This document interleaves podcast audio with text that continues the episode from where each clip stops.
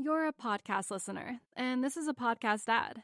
Reach great listeners like yourself with podcast advertising from Libsyn Ads. Choose from hundreds of top podcasts offering host endorsements, or run a reproduced ad like this one across thousands of shows to reach your target audience with Libsyn Ads. Go to libsynads.com now. That's L I B S Y N ads.com.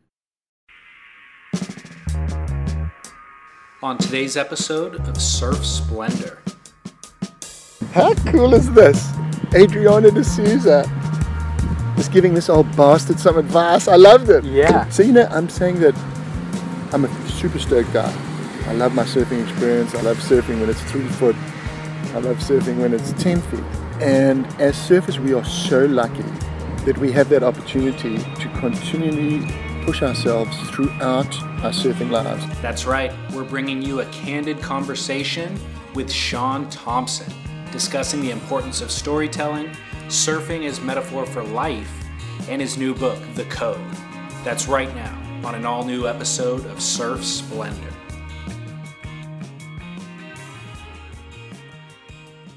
A moment of business before we get into today's show. Surf Splendor is completely free, but you can support the show, and we need your support to help grow the show organically. Do so by sharing the show with a friend. Tell them verbally, send them a link to our website, surfsplendorpodcast.com, or promote it via social media where you can find us at Surf Splendor. Thanks in advance and enjoy today's show.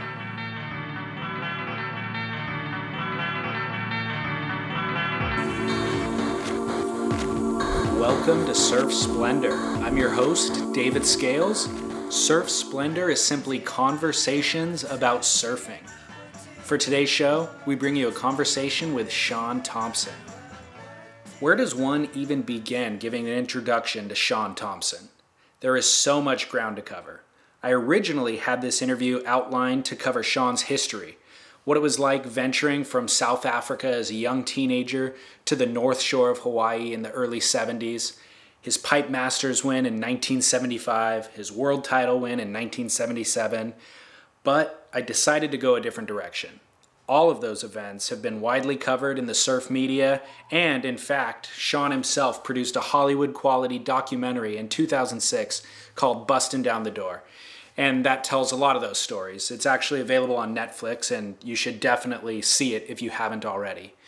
But all of those stories are really important to surf history, and we've posted links to all the stories on our website, so I highly encourage you to study up on Shaun's history. What has defined Shaun's life, however, are not the events that have taken place, but rather his response to each event the decision whether or not to paddle back out after a near death wipeout at Waimea, those are the types of moments that forge one's character. And that is precisely the topic of Shaun's new book entitled The Code. Shaun has publicly surmounted huge feats and suffered devastating losses in his life. But it is the transitions and the recoveries that he and I discussed on a warm afternoon in mid October on a park bench in Huntington Beach, California. I'm going to start with a real long, sorted introduction, so just follow me through Sure, it, and then, um, you know, go from there. And it's actually a quote from chapter 10 in the book, which is the chapter I Will Imagine. Um, and you say in that chapter, it Talking about says, tubes. What? Talking about tubes. Exactly. And um, after you describe that tube, you talk. You say, um, "I see a complementary relationship between our actions in life and our imagination. Each defines and is defined by the other. This holds true for my surfing. The more I surf, the more possibilities open up to me, and the more possibilities I can imagine. The better my surfing becomes, and the richer the entire surfing experience." I personally resonate. That resonated with me, and I think um, surfers even if they can't articulate it, know that there's on a macro level and a micro level in surfing a lot of metaphor for life. You know, um, a lesson in patience maybe and waiting for the better wave rather than being antsy and jumping on the good wave, waiting for the better opportunity. Um, I feel like whenever artists try to recreate that metaphor or explain that metaphor, they fail oftentimes, especially in Hollywood, trying to showcase surfing to the greater public. You know, it, it comes across cheesy or corny.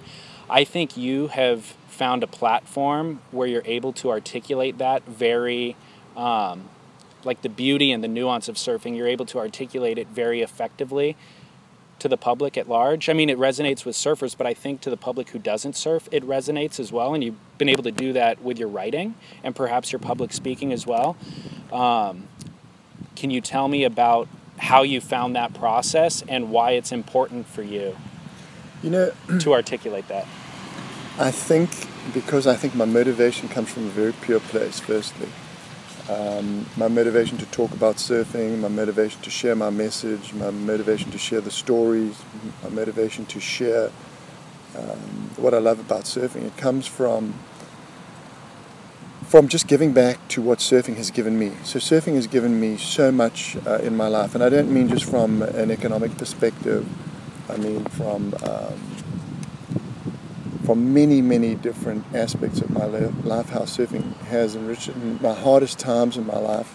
Surfing has um, shown me a way forward. Um, surfing has been my solace. Surfing's been my um, my refuge. Surfing has been uh, responsible for some of the greatest moments of my life, just from an exhilaration, yeah, uh, sensation standpoint.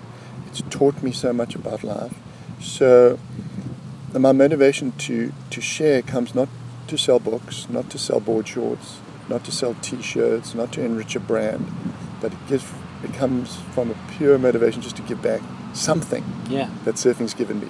So I think when you have, um, when your motivation comes from, from a pure undiluted place, just to give, it's, um, it's, I think it's a lot easier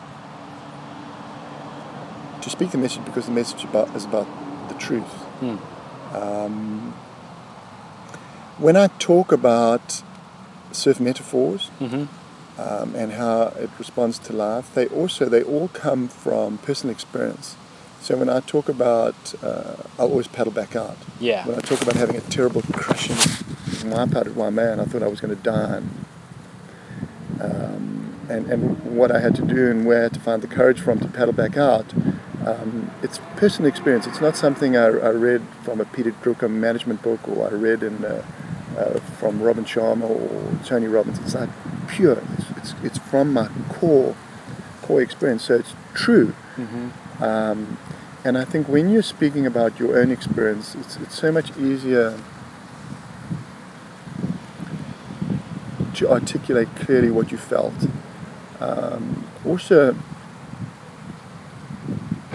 you know, as a surfer, you sit and you wait, and you wait for a long time. You spend a lot more time waiting and thinking about waves than you do about riding them. Because waves are very short.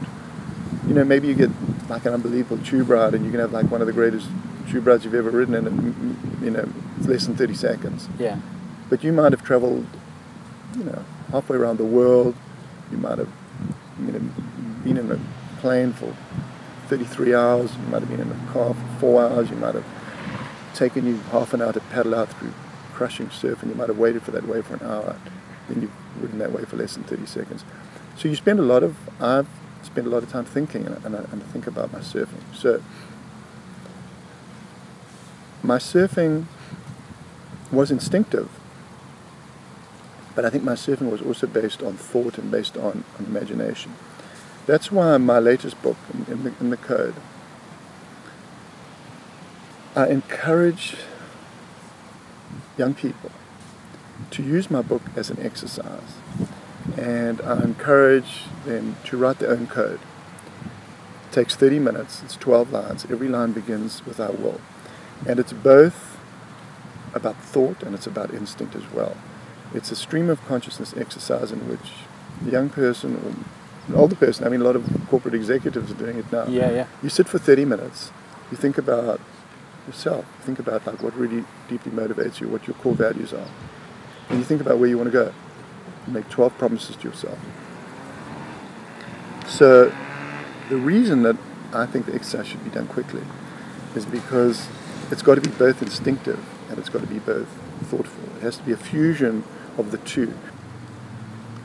It's, surfing's got power, man. You know, all you got to do with surfing, just got to look below the surface a little bit. Just like Yeah. look under your board. Yeah. Um, and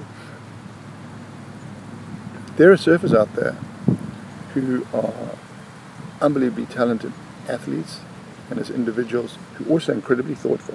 You know, everyone thinks of Kelly Slater. Wow, man, this guy is just like 41 years old, like 11 world titles, like this machine, this competitive machine. But when you talk to Kelly, Kelly is an incredibly connected spiritual person. Yeah. You know, I was Kelly, hey man, you had this uh, like insane final against Andy Irons. I asked him after the final. Like, I was sitting there watching you, the final. You needed a 9 3. You had 30 seconds left. Andy was walking up the beach like, yeah, I won. You know, like walking up the beach like this. I said, and I just happen to be in the commentary booth every now and then. I do some commentary for events. It's very, very rare. Um, and I was sitting there watching it, and, and man, I know J-Bay better than anyone. I reckon I know that lineup better than anyone, almost anyone. Um, and it was three-wave set. And I'm sitting up high, and I can see it's a three-wave set. And you can't see it's a three-wave set. Time's ticking down. The first wave, you let it go. Second wave, let it go. Third wave, swing around, and you go, and you get a nine-four. Uh, you win, you win the final, maybe one of the greatest finals Yeah, I remember that. you've ever won. It was like unbelievable. So I said, like, tell me about it. Like, because you know, I'm thinking like some surface there just connected, like current. you Yeah. current. Was like connected. You know, he had this sort of innate understanding of the movement of the ocean and his place in the universe. So he said, you know, I was finished. Exhausted. I had nothing left. I had no gas left. He said, and I just sat there. He said, two dolphins swam past me. He said, I followed them. And they took me to where I needed to be. So this is the connection that, that gifted surfers have with the universe, with, with, uh, with nature. And when there's this fusion of like incredible athletic talent and um, I don't want to call it emotional awareness, it's like universal awareness. These guys, it's amazing to see their gifts in action, and there are some people like that, and it's thought and it's instinct, it's the fusion Yeah. of the two. And you know that that that sort of duality has, I think, that touches everything that, that, that I do. That, that, that duality of of thought, instinct, and then um, the underlying everything for me is, is just inspiration. You know, surfing's given me this gift. It's wonderful. It's inspired me all my life, and and, and uh, hopefully the projects that I do. I will inspire other people too, but that is what they are designed to do. Well, you started off that um, response by saying that when the um, when you're that sincere, you know, when the inspiration is sincere and genuine, that it has um, just more impactful message. Can you talk about the inspiration behind writing this book? I think writing a book is a large undertaking and it takes a certain amount of determination and perseverance. And also, the audience, the demographic that it's directed at, young people, it takes a certain amount of altruism to spend that amount of time giving them that gift. So, can you talk about the inspiration behind writing the code? Well, I, think it's, um, you know, it's inspired by the loss of my beautiful son. I lost him when he was 15 and a half in 2006 to just playing a stupid game, just this taking a risk that, that, that, he shouldn't have he shouldn't have taken. And I, and I know that, you know, what my wife and I had to endure it was terrible, man. The pain and the suffering, um, and trying to find our way back to like to the light after that. And there's a lot of a, lot of uh, young people. You know, there's um, 12,000 of them that die every year in the United States between 12 and 19. I call it the danger demographic from preventable accidents, from playing a game like my son played the choking game, suicide, um, drugs, alcohol, um, car accidents, homicide. There's a whole list of all preventable accidents, all just bad decisions. Yeah. That's what it is, it's bad decisions. So if this book, by what I write and what I say, and when I go around and talk at schools and universities about it, um, can save one kid, that'd be unbelievable. Yeah. That, that's the mission accomplished, just one. Um, so that that sort of is one of the motivations. Another one is, um, I mean, what the stimulus was. Okay, that's sort of the, maybe the underlying motivation. But I went and spoke at this little school in Santa Barbara, 80 kids, Anacapa School. The headmaster's a surfer. I met him in the water at Rincon. Oh, okay. Yeah, we started chatting, and it turns out that he was um, the headmaster. Did he know who you were, or just random? Yeah, no, he, he knew. He knew me. Okay. Um, I mean, in that sort of, I've been going to Rincon surfing there since the 70s. So, Yeah, yeah. you know, older guy, most older guys, they know me. Um, so I went to speak at the school, and while I was talking to the kids, I just talk about Surfer's Code, about these metaphors, about this, the lessons that surfing's taught me about life. Um, I said, listen, what I'd like you kids to do is, is do an assignment for me. I said, I'd like you to write your own code. I'd like you to write 12 promises to yourself. It's like simple. 12 lines, every line begins with I will, half an hour. And send me the answers. Which just I just had a this was last year, I had just like spur of the moment, brainwave, whatever you want to call Yeah. it. Brainwave, I like it. uh, so um, the kids sent me the responses. I don't know, maybe 80 times 12, so I got like maybe a thousand lines of code. And the very first one was, I will be myself. I will be myself, from a young girl. I thought, man, that's so profound. Eh? For what youth's facing today, peer pressure, bullying, what happened to my son? Um, my son didn't learn about choking game from me. Maybe the, it in the web. A mate told him. So young people have great power for good and they have great power for evil too. So when I when I read this, wow, man, it's just so amazing. Like a kid just going, I'm going to be myself. I'm not going to be a victim. I'm not going to do what someone else wants me to do. I'm just going to be myself." And I just thought it's like an anthem. Like an, it like spoke to me like a song. You know, like you hear a song and you can't get it out of your mind. I will be myself. I think it was so profound. So I thought, I've got to write a book. So um, my first book was a collaboration with Patrick Moser. Patrick had never done a book. I'd never done a book. I met him at a talk I was doing about Surfer's Code.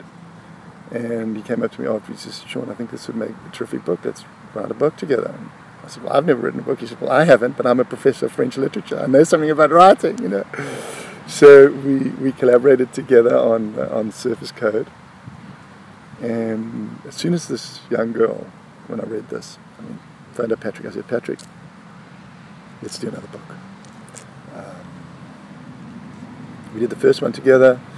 Um, and let's do, let's do another one, and we and we worked on on uh, on the code together. So I'm hoping that the book is is a stimulus for young people all over the world to write their own code, and not just write it, share it, Mm-hmm. because this young girl shared her code with me. I'll be myself, and I thought, wow, man, it motivated me to do something. Like maybe there's a kid out there who's having a troubled time and a friend shares something cool with them, maybe I'll help them. Uh, so the goal is getting all these kids. I don't exactly know I'm going to do it yet, but getting all these kids write the code, write the code, and share it, Yeah. and send it out there into the world. So it's like this wave, to use a surfing metaphor. It's like a wave of positive energy that just keeps running around the world. You know, we'll get a storm create a surf in Malibu that's generated by a storm in New Zealand.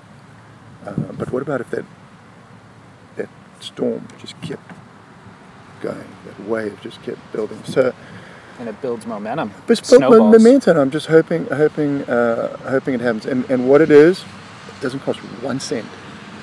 I don't make anything out of it.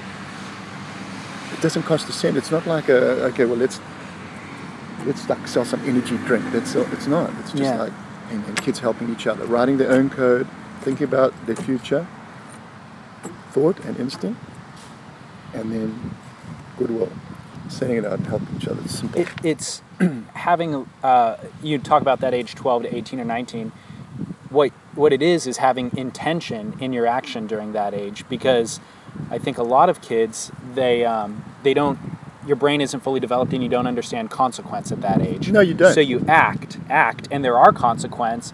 But what you're talking about is kind of applying a little bit of intention behind their their action, and I think that directed in a good way is a good thing. Yeah. You know.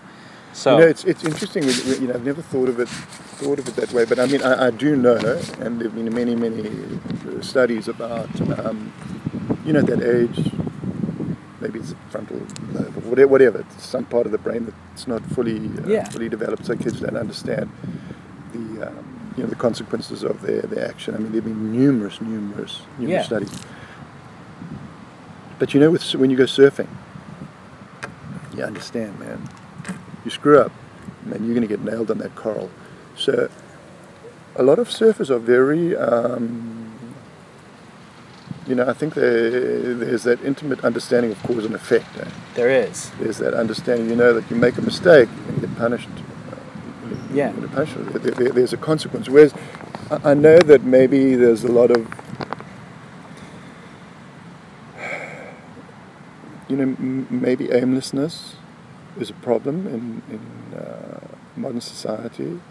Um, and there, there's wonderful lessons that, you know, that, that surfing can teach you. You know, I'll always paddle back out. You know, you're going to paddle back out for that next wave. You're going to actually do something. You're going to commit. So there's, there's just powerful lessons for all of us in surfing. Yeah. I mean, they keep, surfing keeps teaching me uh, me new lessons. Um, I made that note about always paddle back out. Um, another one of the chapters is titled um, "I Will Face My Fears." And can you share for the listeners the story of the pink banana? Yeah. yes. It's a real uh, practical application of facing So- your fears. It's interesting. The you know that story is um, you know pipeline.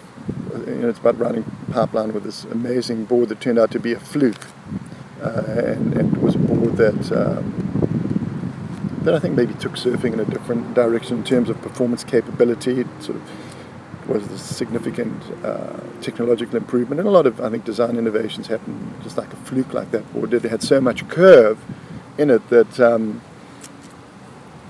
you could take off much later at pipeline, and you could actually do maneuvers on the face because that wave was so hollow that uh, the boards of the time were really made for um, for like riding in a straight line, like Sure. know, like you know shooting that arrow down a tunnel. Um, but that board was a fluke. It was designed.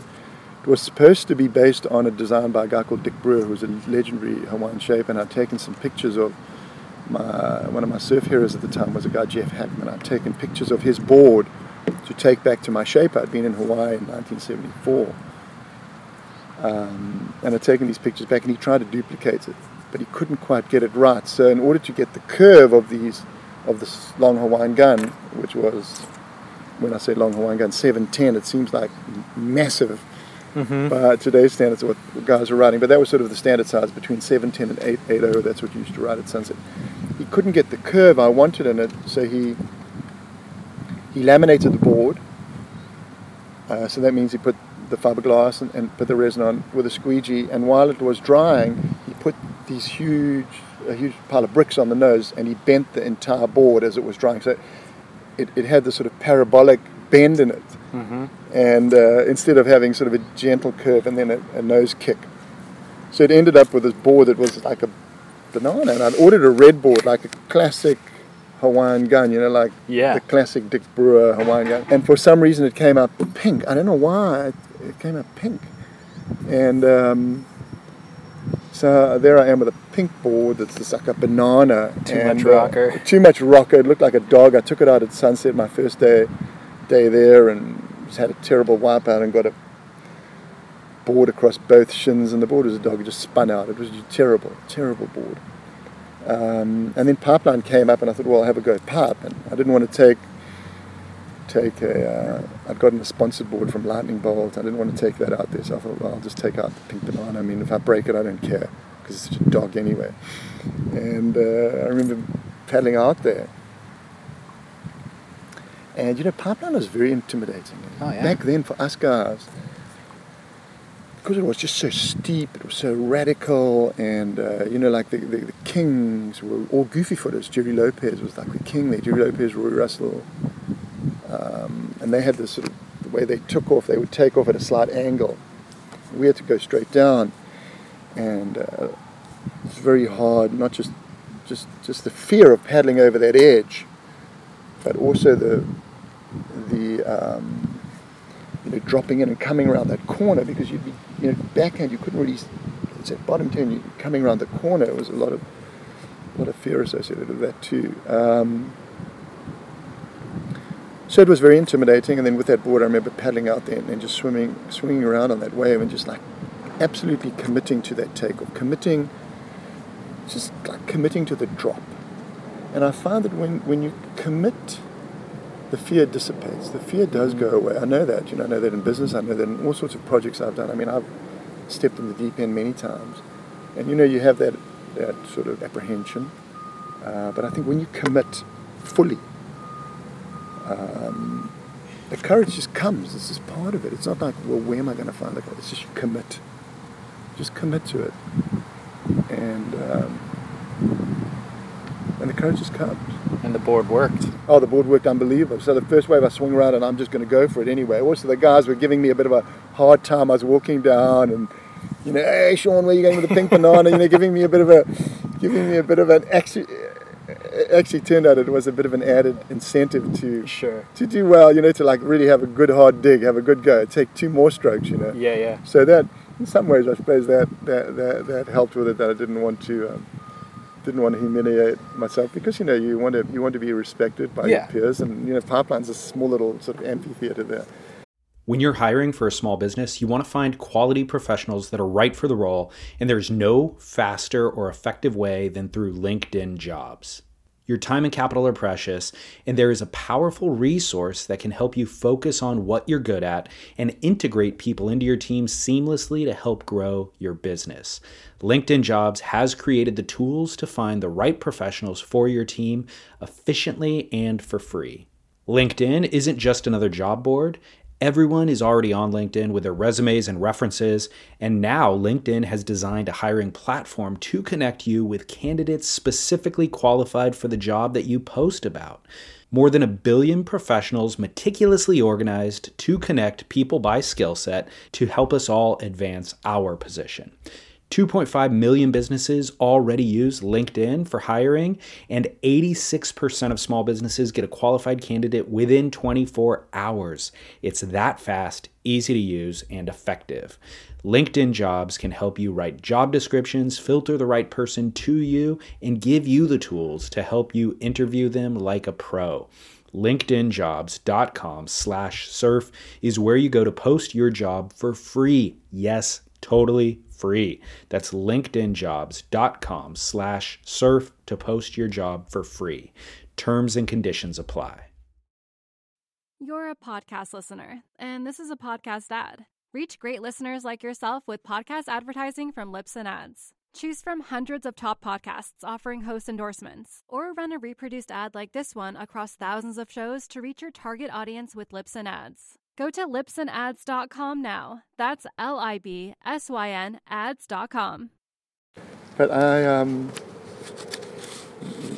Well, the the chapter is entitled um, "I Will Never Give Up," and obviously, I think that's the point: is you didn't give up, and that the board worked. But more importantly, or kind of more lastingly, it was a design.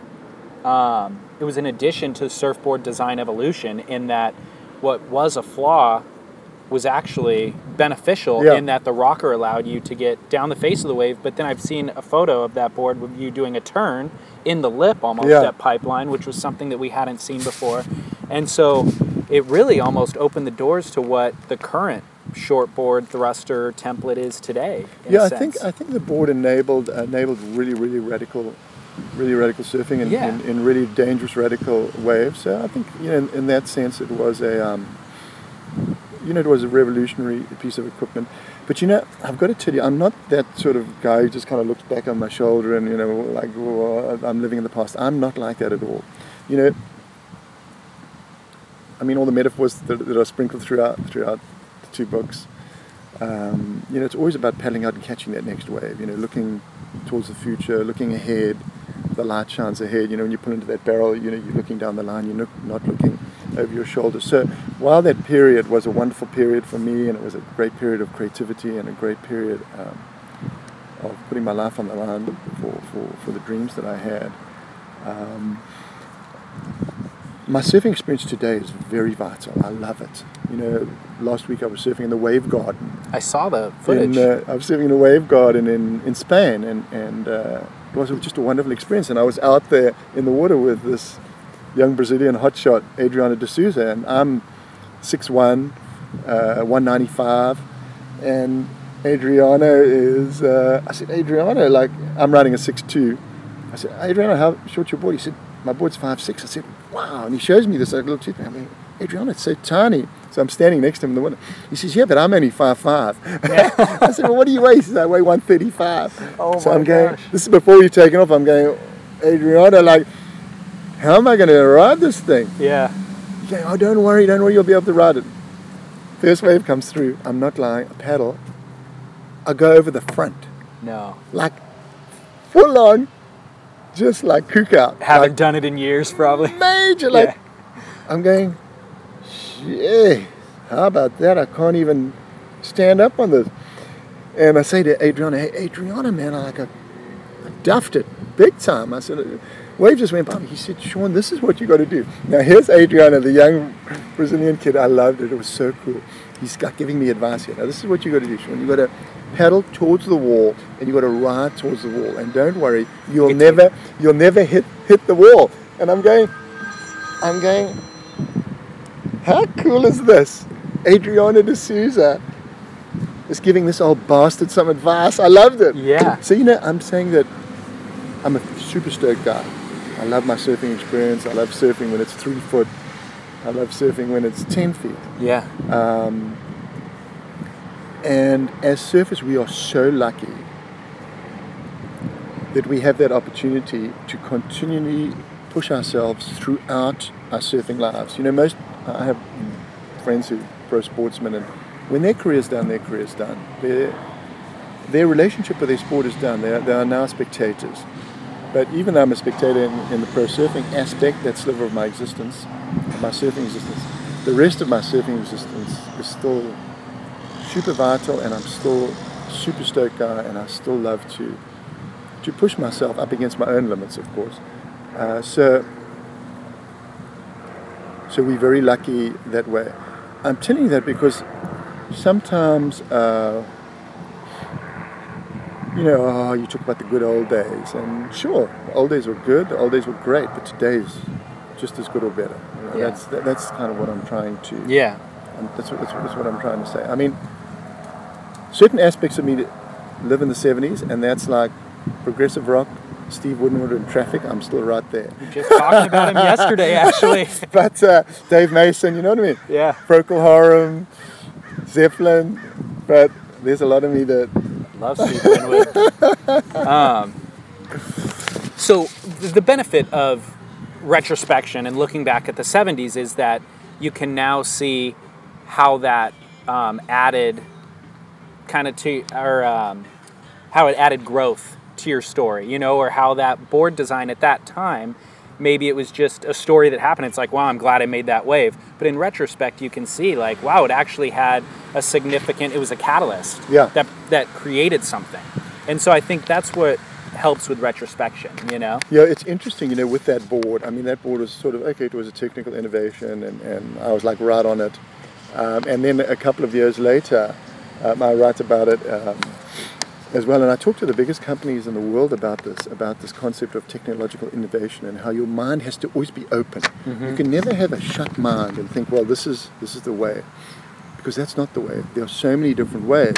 So I talk about a. Uh, I wrote about. Um, about seeing Mark Richards for the first time on a twin fin at off the wall at like my break, you know, and um, seeing him walk down the beach and going, "Mm, let's see what Mark's got here, Mark was an unbelievable surf on a single, you know, he was a great, great rival, a good friend, and I saw him blast that first bottom turn and like accelerate on a small wave like I'd never seen before, and I could see like that was the future, man. There's the future. Yeah.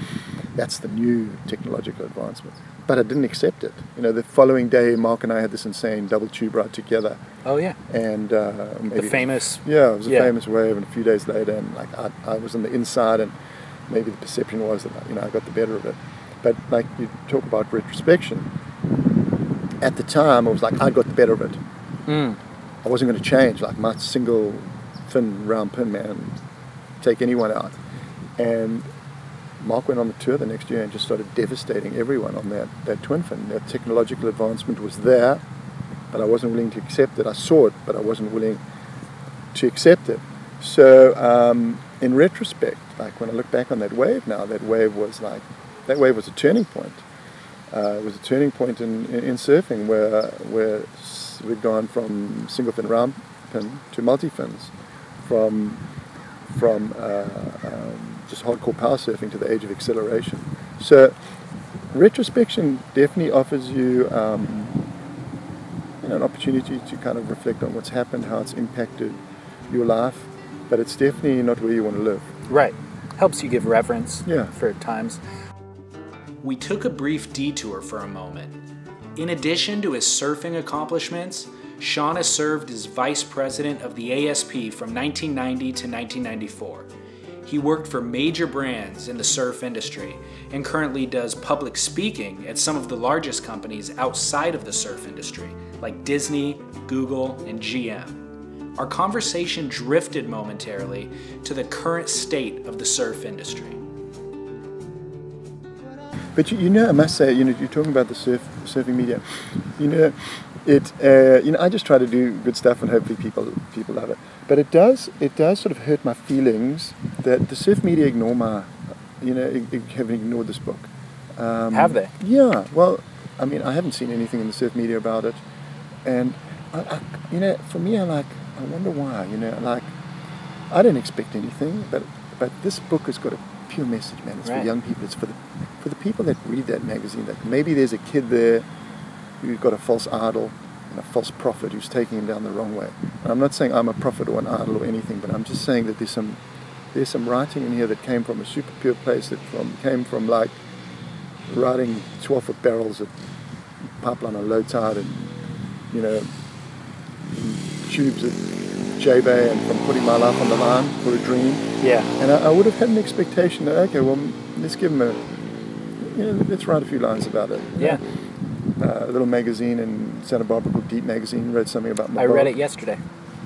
Uh, Eastern Surfing Magazine, nice little magazine in uh, in on the East Coast. You know, read something about the book. I haven't seen anything from Surfer. I haven't seen anything from surfing. I sent them the books, and phoned them, made phone calls.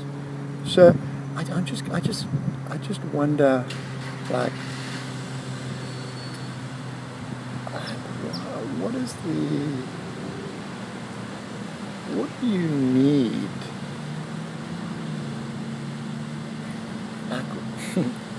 Is there sort of a groove quotient that I'm not understanding? Is there an equation? Is there a progression in surfing of which I'm unaware? Is there a, um, a philosophy that is now current that is so futuristic that I have no understanding of it? Is the kids that I surf with when I go when I wake up at 6 a.m. in the morning and I paddle out there I'm surfing with 16 and 17 year old kids and we're all stoked and we're having a good time. Am I not understanding these kids? Do I not? Do I have no? Do I have no? Um, do we not share a common experience anymore? You do. And what you're identifying is true, that there is a disconnect. What I see it to be is something that I've read that you've talked about with brands that have grown too big for their britches and they've disconnected from their core fan base. And so I think that the answer is yes, for those mainstream publications, there's an agenda. And if what you sent them doesn't fit with the agenda, the world title doesn't matter. The history doesn't matter. This just doesn't fit with our agenda. Nothing personal, just it doesn't fit. Moving Yeah. on. And so, But, you know, I think but, what- but what- what them hap- doing that eliminates and alienates them from the core customer base, Yeah, because which is their agenda, their agenda.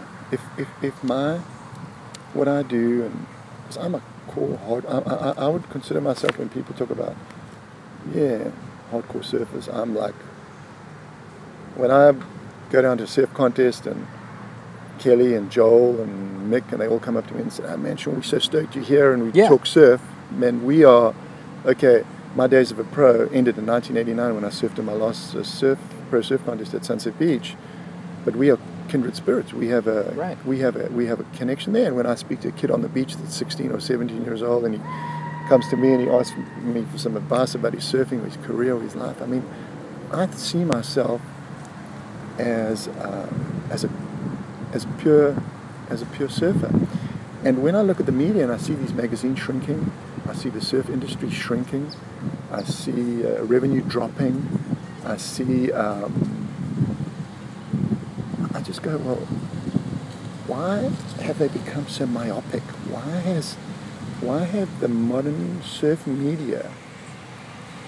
Why are they speaking to one tiny component of, of the culture? Right.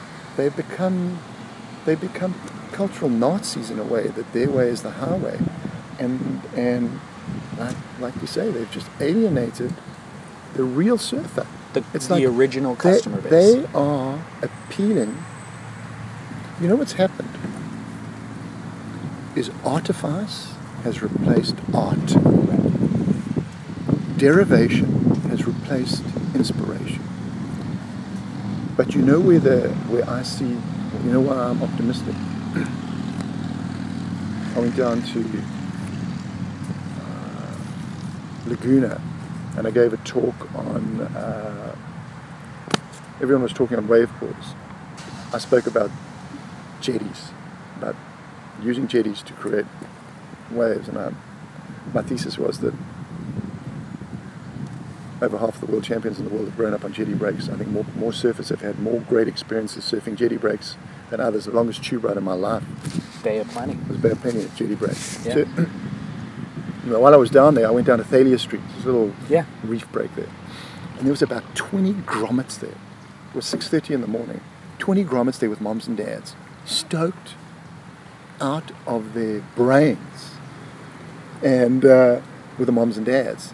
And I just thought, wow, this is this is surfing, man. The spirit, the purity, um, the stoke of surfing, man. It's Yeah. it's there. It's still, you know, it's still there. Yeah. It's like that is the that is who surfing really is. It's not about a guy, you know, looking trendy and smoking a cigarette in a, a surf magazine because it's going to give him some James Dean cred, um, or you know, a guy like driving a, an old old van van around a V8, you know, trundling shit and carbon into the atmosphere. But it, man, it looks cool. You know what I mean? Yeah.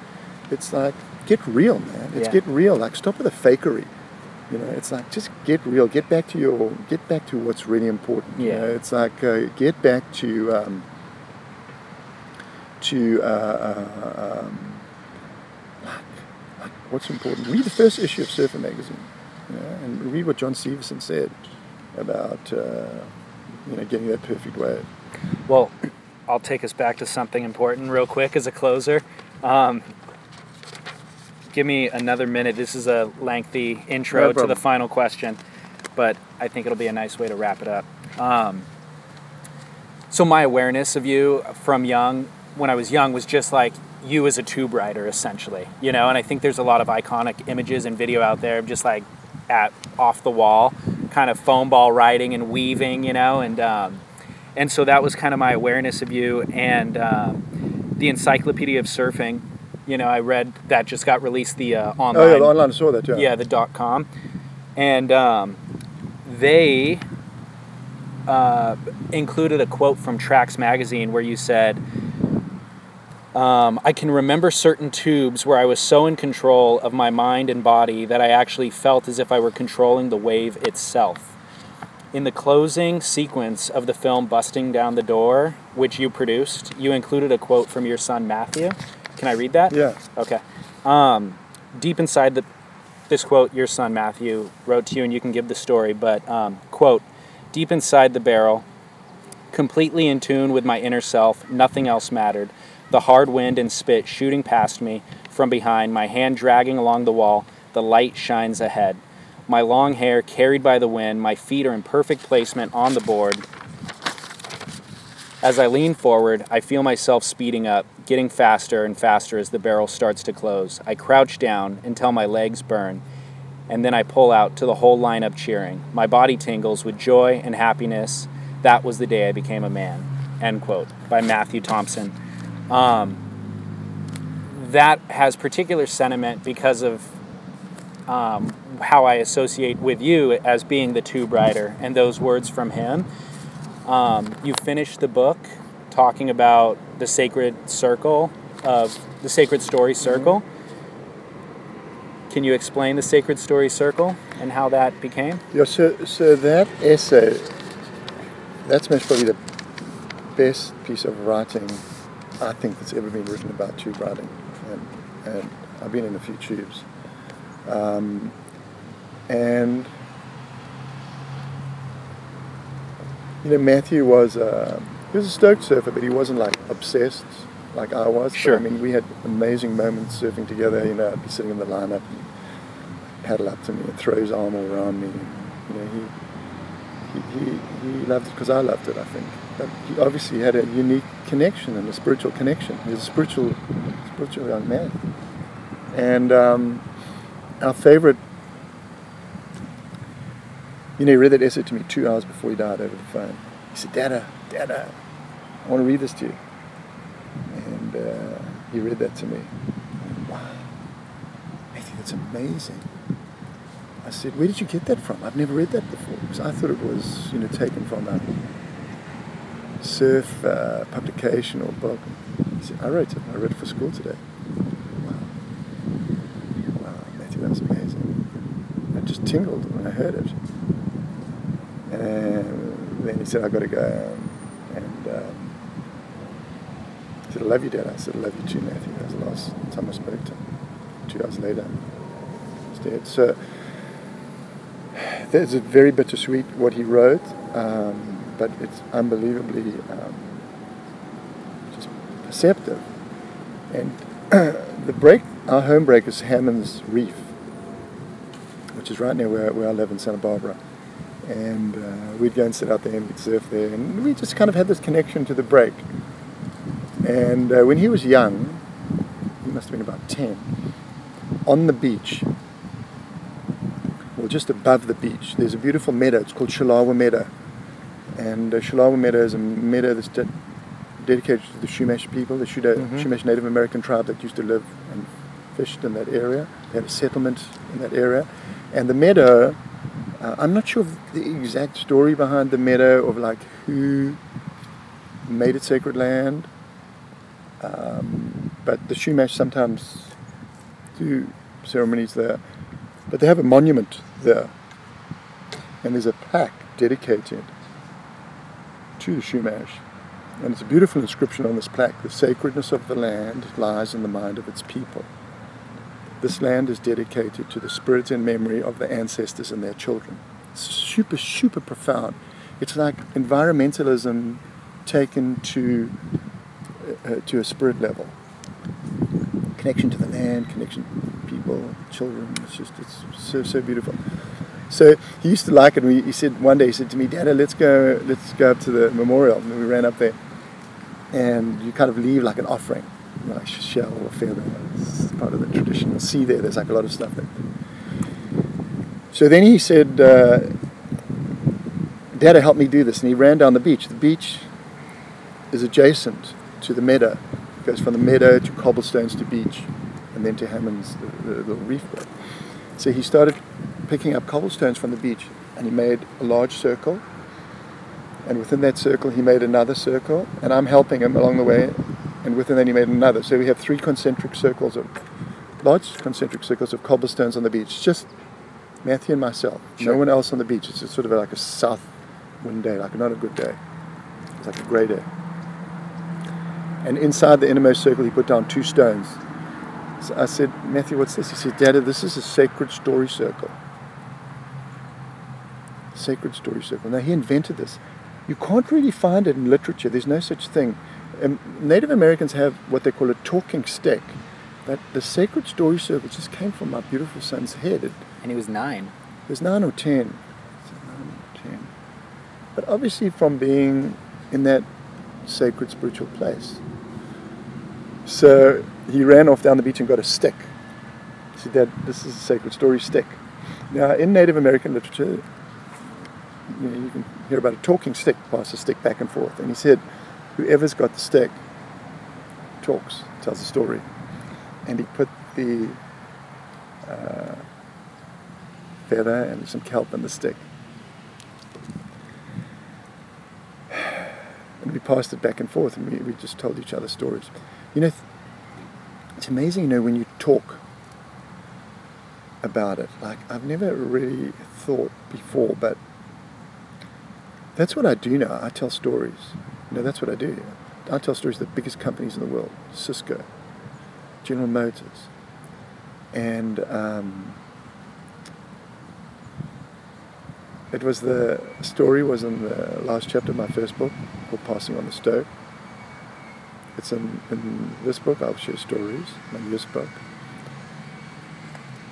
So it's now my life, it's what I do. I never never thought of it that way. So that hour that I spent with my son inside what he created, the Sacred Story Circle, was the best hour I spent at a beach anywhere. That includes the unbelievable tube rides and contest wins and world titles and all that sort of stuff. Just because it's person to person, spirit to spirit, soul to soul. And no cell phones, no nothing. It's being connected and being disconnected at the same time because we were connected within our sacred story circle, but we were disconnected from all the extraneous stuff that was happening in the world around us. Was, we were inside our own little universe there. Not dissimilar to when a when you're inside a tube. But the tube is just you and nature. Here it's me, nature, and my boy. It was just magnificent. It was beautiful. It was emotional. It was electric. But it comes to an end, you know, like uh, everything in our lives. That moment came to an end. And uh, so we go home.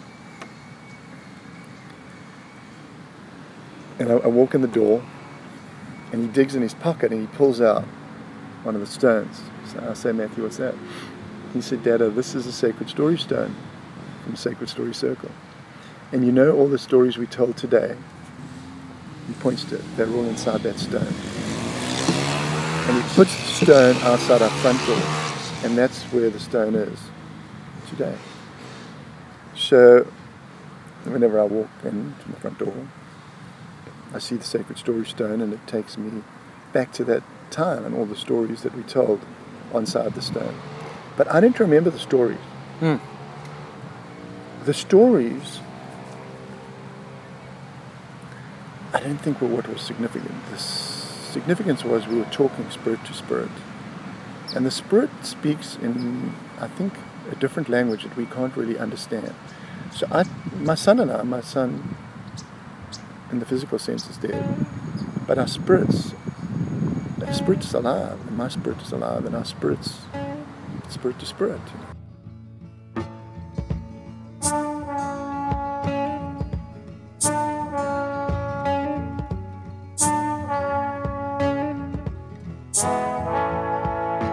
Huntsman or a player that made you pay the cost? That now assumes relaxed positions and prostitutes your loss? Were you tortured by your own thirst in those pleasures that you seek? That made you Tom the Curious, that makes you James the Weak? A link to Shaun's new book, The Code, can be found on our website, surfsplendorpodcast.com. And you claim you got something going. I'd love to hear your thoughts on Shaun and today's show. Please continue this conversation on our website in the comments section.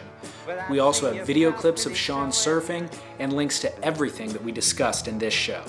If you listen to Surf Splendor on iTunes or Stitcher, please rate the show and leave a comment. It helps grow the show and it helps others to find it.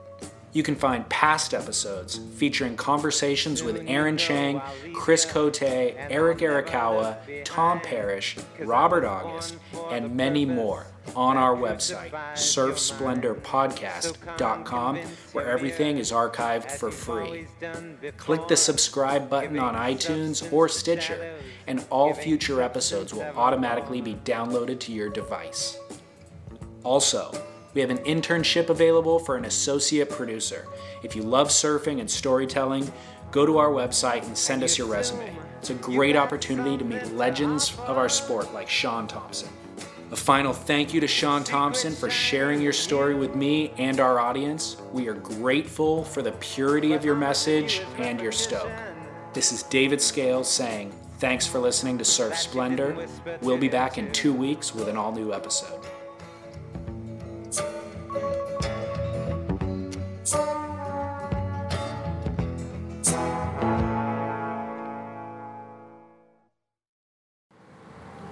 This story is very, very important for me, and uh, um, it's kind of what I do now. Yeah. I'm thinking about it. That's that's what I do. I, t- I, I tell uh, I tell my stories, and hopefully, um, hopefully they'll inspire people. My mission, kind of with the podcast, is storytelling. Specifically, like I've used that word a lot myself Yeah. with this mission. So. Um, and I think the listenership that we've developed value story. You know, it's not sensationalized and it's Yeah. not. It's just stories about surfing is the tagline, and so um, I hope that we can continue the storytelling awesome. in this form. You know, Thanks. I man. really well, it's, it's- wonderful what you're doing, and it's amazing that I, you know, just never realized, you know, that whole. I mean, I realized just like how significant it was because it's it's the last chapter in both my books, you know, um, and, and I think that that connection, one to one, is like so important. Uh, It is. in our lives. Um, but that's what I do now. You know? Yeah.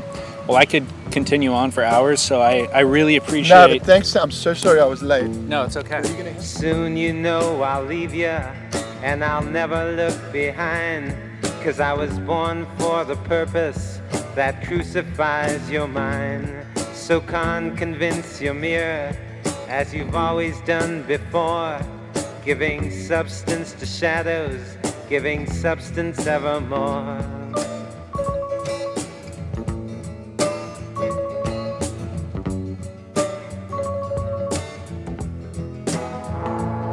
and you assume you got something to offer.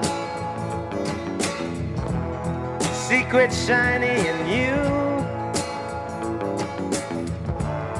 But how much of you is repetition that you didn't whisper to him too?